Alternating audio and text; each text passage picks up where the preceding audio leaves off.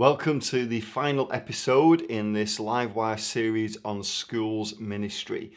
Uh, we've looked at doors, how to get into schools, uh, delivery, how to put an overview of a ministry presentation together in a school.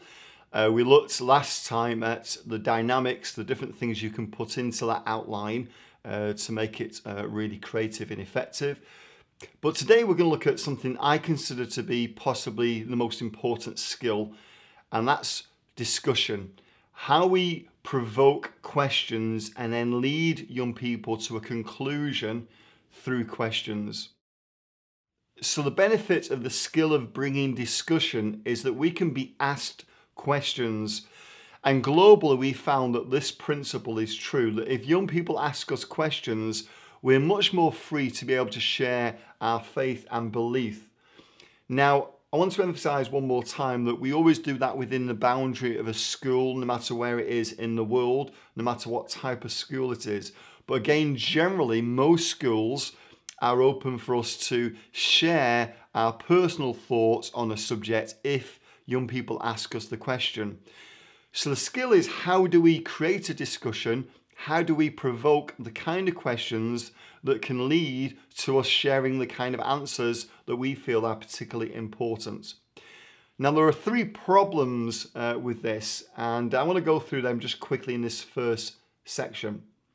Problem number one the difficulty we have is that sometimes we're not very good at asking questions that lead to questions because we don't experience that in church ourselves. We go to church, and most of the time there's a presenter, there's a teacher, and that person teaches, and we learn the art of listening, but we don't learn the art of questioning. We're not in that environment, and we don't see preachers provoking questions that they then answer very often. So that's one of the problems we have. The second problem is this giving answers does not necessarily mean we are passing on understanding.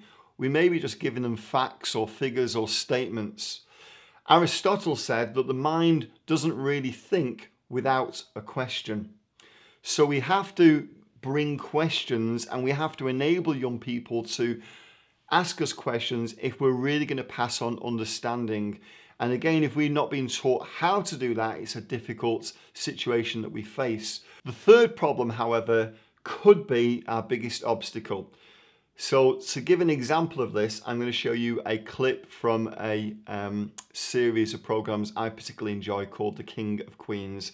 In this situation, Doug, who is the hero, if you like, is facing a problem. His parents want him to sign a living will.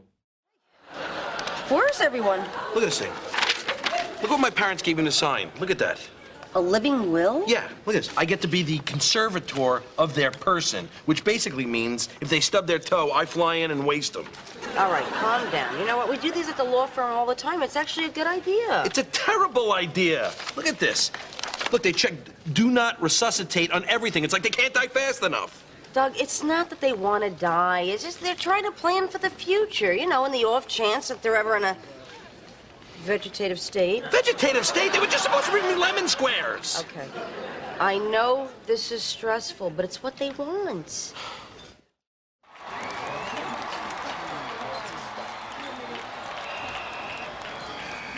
Ah, I couldn't have Knicks get Shaq. What if they let me run that team for one year? Dad, if you ran the team, there'd be 87 players and a billion dollar payroll. And a championship, son. Look, we don't get to see you that much. I'm sorry this turned into a whole thing. Yeah, not our not our best visit. Well, we should have known you might feel that way. I remember how upset you were when you had to take your pet guinea pig to the vet, and put him to sleep. Hey, Mork still had some good years left. He was blind, and his kidneys were shot. He had more time. Look, we gotta start boarding in like 20 minutes. I don't want to leave without getting this settled. All right. I'm gonna work with you here. What are you most uncomfortable with? I mean, we're not married to all of these. I don't know. How about like like this one here? If I have no reasonable hope for normal functioning, withhold life-sustaining treatment, including nutrition and then hydration. X that one out. We can't lose that. We might as well throw out the whole thing. What else? All right, then fine. How about this one? turning off the respirator. Nah, your mother's got a hot set on that one. Go- You're not working with me here. Don't yell at me, Dougie. This wasn't my idea in the first place. What are you, what are you saying? I'm saying this is really your mother's baby. Do you even want to do this? I guess I could go either way. but it'd be a whole big thing with your mother. So you'd rather die instead of having an awkward conversation with mom?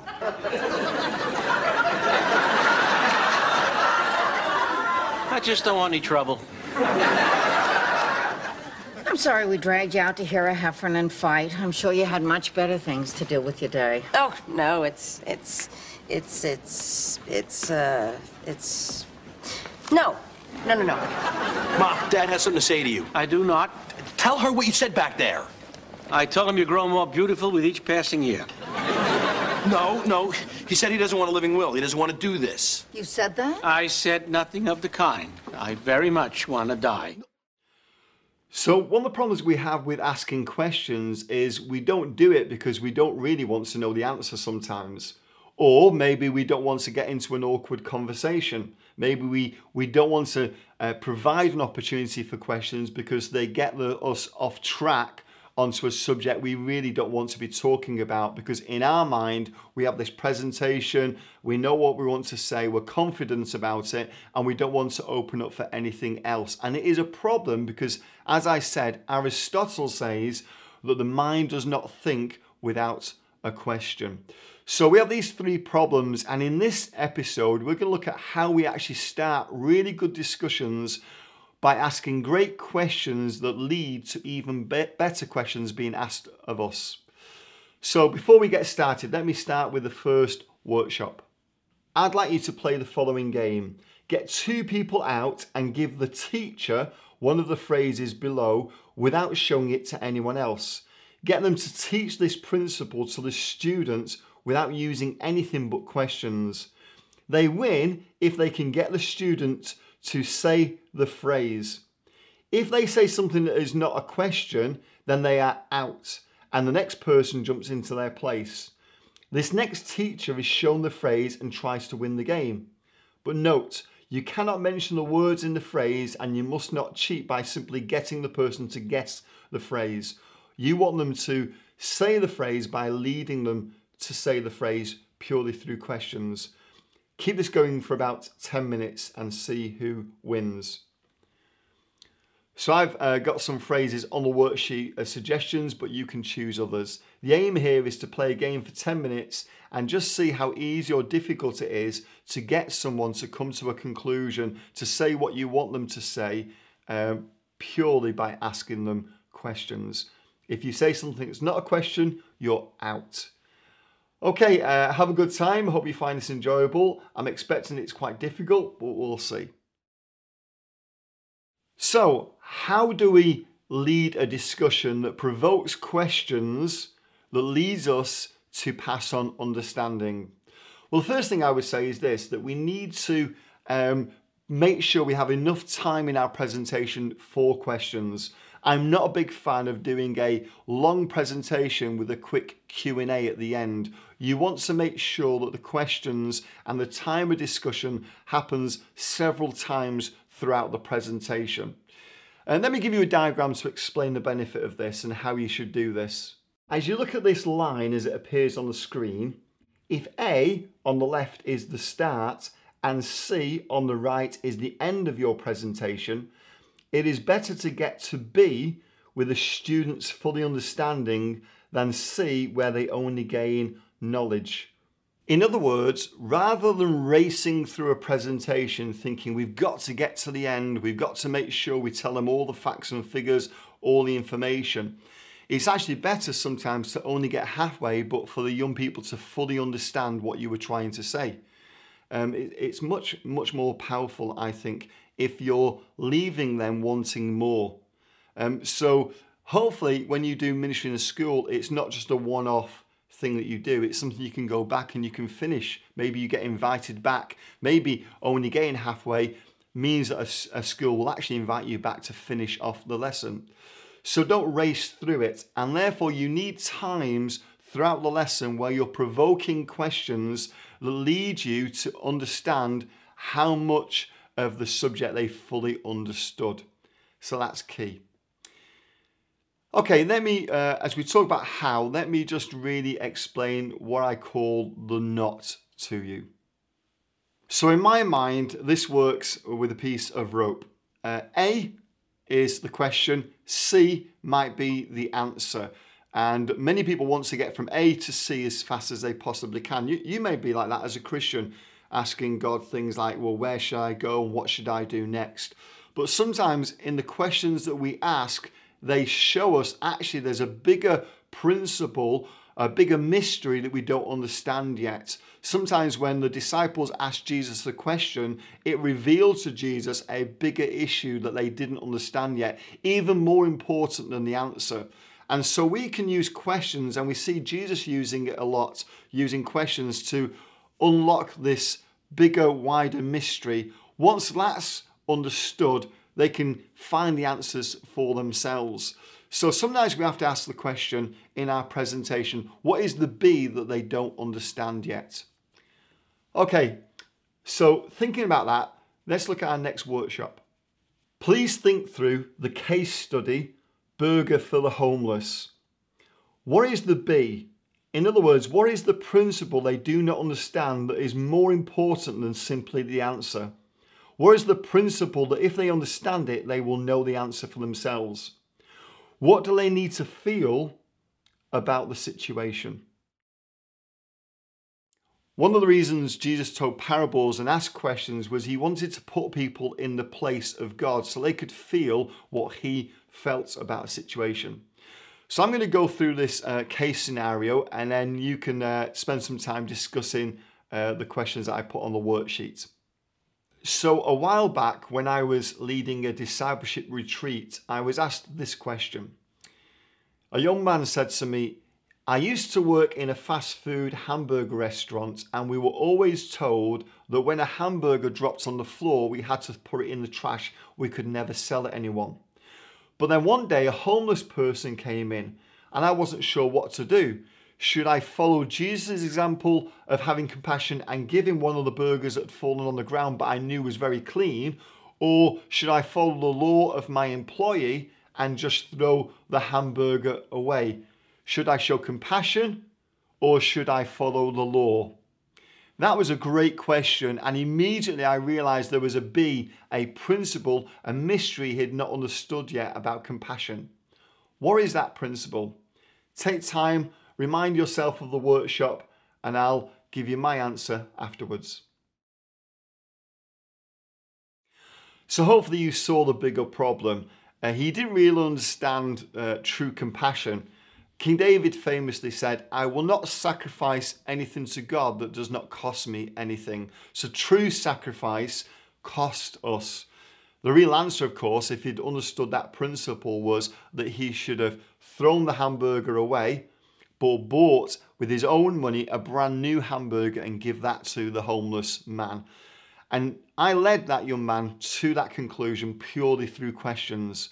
And he realized, once he realized, oh yeah, I, I, a sacrifice isn't a sacrifice, compassion is not compassion unless it costs me something. Then he said to me, oh, I should have thrown that hamburger away and bought the guy a new one. But I did that purely through questions. Hopefully, you saw the bigger mystery there. So now let's talk about what. What do we do in order to provoke great questions? So, the best way to provoke questions that lead us to share our answers is by asking questions ourselves. So, let me go through a few steps that I would suggest. First, start with what is authoritative to them. If you remember, in the three A's of putting an outline together, we start with attention. And that's what we're trying to do. We're trying to get them to um, realize there's some kind of problem that we all agree needs solving or some kind of experience that we all share together. You're trying to build something on, on a basis of joint truth. Uh, in a church, we don't need to do this because we have the Bible. We all agree that the Bible is the Word of God. So I just have to show you that if the Bible says this, we should do that. That won't exist in most schools. We don't have that basis. So we have to find one. We have to build something that's that we all agree on. Even Jesus does this uh, in a different way. Let me explain. Let's look in our, our Bibles. We're going to read from Matthew chapter 22, starting at verse 23. That day, the Sadducees, who say there is no resurrection, came to him with a question. Teacher, they said, Moses told us that if a man dies without having children, his brother must marry the widow and raise up offspring for him.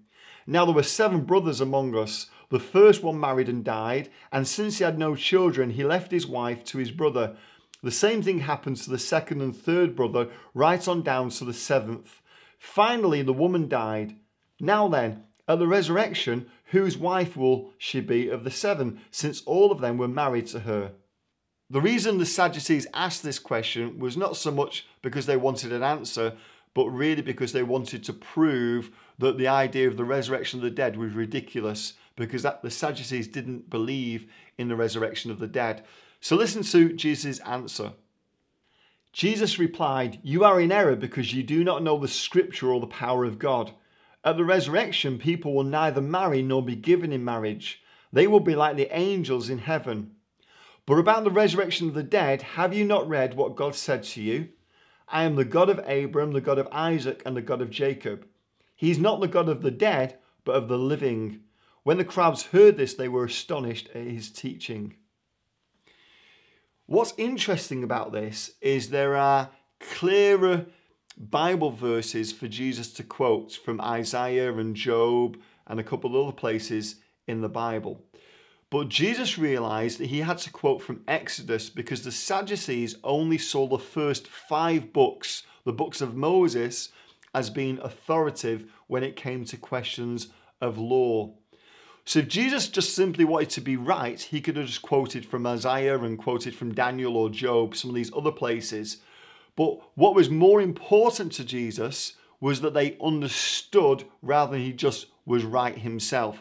And I think that's a key thing for us to remember. Number two, in advance, have C, the end, in mind. So you want to start with what's authoritative to them, but you want to know where you're leading them to. Uh, it's a mistake to think that when Jesus was asking questions, he was just kind of winging it. He was just just going ad lib. All rabbis knew where they were taking people. They were leading them to a conclusion. And here's the important thing they weren't asking questions to lead a disciple to the disciple's conclusion, they were asking questions to lead the disciple to the rabbi's conclusion. Uh, we're not going to schools just to get them to find their own truth. Uh, we are, as Christians, believing in absolute truth. We believe the Bible is the Word of God. So that's important. It's important to know where you're going, have the end in mind. Now, because we have a lesson outline, we probably have that. So when I'm saying pause and have times where we're asking questions, you want to do that not necessarily to completely divert you into a completely different subject. You've got to make the preparation, know where you're going in your mind when you're asking and answering questions. And that's part of the skill that you're going to need to develop. And it really comes through time and experience. A third step is to ask the question of yourself Does this need a question or can I simply give an answer? Sometimes you don't need to uh, answer with the question. Um, I remember me teaching on this one day and some guy coming to me and saying, Hey, Paul, where'd you get your shirt from? And I had a quite nice shirt on at the time. And I said, Oh, it from a shop called River Island in Manchester. And he went, I oh, got you. You didn't answer with a question. Well, how annoying would that be if every time somebody asked you a question, you answered with a question? You know, if somebody said to me, Excuse me, do you know where the restroom is? And I said, Have you ever thought about why you really need to go? That'd just be really annoying, wouldn't it? So while you're having this discussion, sometimes, quite often actually, you just want to give a simple, straightforward answer. You want to ask questions when you realize there's a principle or something more important than the answer they don't understand yet. Hopefully, you understand that, and that's that's a, a principle you can adopt and you can think through. Again, these things happen and they'll come to you through time and experience. The more often you ask questions, the more often you have a discussion, the better you'll get at this particular skill. Number four, ask questions that focus on understanding the principle behind the answer. So if you remember the uh, the, the fast food burger case scenario, uh, I asked the gentleman, the young guy, um, some questions. One of the questions I asked him was about uh, Jesus when he talked to the disciples about the widow's mite. If you remember that story, Jesus pointed to a rich man who put a lot of money into the offering and a poor woman who put two pennies in, but he pointed to the fact that she gave all that she had. And I asked the young man the question, uh, what's what's most valuable in the kingdom of heaven, the amount you give or what you or what it costs you? And uh, that was how I helped him come to the conclusion, helped him think through the answer to his case scenario. So focus your questions on the principle that they don't understand that's really important. Focus the questions on the B. A great skill to have is to ask questions that help them reveal their reasoning behind their answers. And this is important, particularly in discipleship, because sometimes people do the wrong thing because they misheard what you said. Asking them a question such as, Why did you come to that conclusion? or what was the process in your thinking of um, of that answer will help you figure out what's going wrong if the answer is not very good or or help you figure out what's going right if they give a really good answer you know maybe they come up with a good answer uh, and you think oh they've, they've really understood a great principle asking them a question how did you come to that conclusion can really help you and then you can affirm or correct the process also helps you realize if you're teaching them something and they're misunderstanding it. So asking the question, how did you come to that conclusion, is really helpful. Finally, ask a series of questions, not just one question, because a series of questions reveals a pattern. Remember, the Bible says that we are able to find God's will for our lives by the renewing of our mind. And the renewing of our mind happens uh, through a pattern, through constant repetition. So, asking them a series of questions will help them or help you figure out uh, the patterns in their mind. And that's where the principles come from that you can help them with. So, uh, I find that really helpful. So, how would you ask a series of questions? Well, let me give you um, let me give you a little list of how to ask a series of questions. Ask a question, but then always ask another. Never be satisfied with the first answer. Ask multiple specific questions. I always find this is really key. Um, great teachers ask great questions. Great leaders ask great questions. Great disciples ask great questions. What makes a question great is how specific it is. If it's too general, then you're not going to get a good answer. So be very specific. Ask um, ask for facts and details. Uh, ask for um, small details sometimes that will help you. For instance, if I want to find out if a team leader really is being faithful and um, taking our Pais apprentices through the flow um, method of discipleship, I won't ask a question like, hey, are you doing mentoring with them or are you doing flow discipleship with them? That's a bad question. A good question would be, what will the last three flow discipleship mentoring sessions you did with your team member? The first one they can they can give me just some general answer to and I won't know the truth. The second question is more specific and they have to give me more specific answer. So learn to ask specific questions. Then ask questions and use silence. People will often feel the need to fill in the gap when there's a silence, and they tend to share things that are more from the heart or from the mind uh, and less able to um, think through what you want to hear. So, asking a question, leaving silence, they may answer the question, just look at them, leave a little bit more silence, and see if anything else comes out is helpful. And then the final thought on asking a series of questions is this ask an impertinent question to get a pertinent answer. Sometimes asking strange questions that are kind of like, uh, from left field, as they say in America, a question you're thinking, what's the purpose of that? Sometimes can can reveal something that people weren't expecting to be asked. So if you ask them a question they're not expecting, again, you can sometimes get an answer that actually surprises them. Uh, maybe it's something in their heart or mind that they weren't thinking themselves. So I remember asking a family member of mine uh, who was adamant that they didn't believe in God, but they have a couple of children they very much love. So I just asked this impersonal question and I said, If your daughter was dying, would you pray? And they went, Well, yeah, I suppose I would.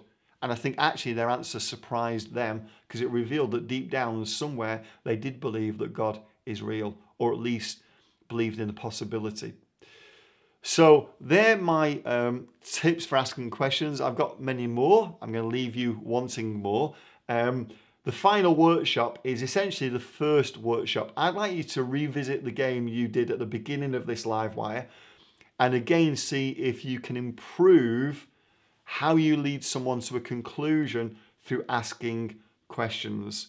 So spend maybe five minutes looking through the notes of this Livewire and then replay the game and just see if there are any uh, benefits, uh, any new skills that you've learnt, and if you get better at the skill. Again, one of the best things to learn is practice. The more you can practice, the better you will become at getting uh, questions, provoking questions, and answering questions with a question to pass on understanding. Hopefully, this has been helpful. Again, just to want to underwrite this, don't rush through a presentation. Make sure you've got plenty of time, not at the end, but throughout the presentation. Times where you can stop and figure out if they're still with you, if they're following you on the journey uh, that you're taking them on. Thanks for listening. Hopefully, this series has been helpful. Uh, feel free to contact anybody from Pais if you're involved in schools work, but you're not on Pais. We would love to help you. God bless you. Bye.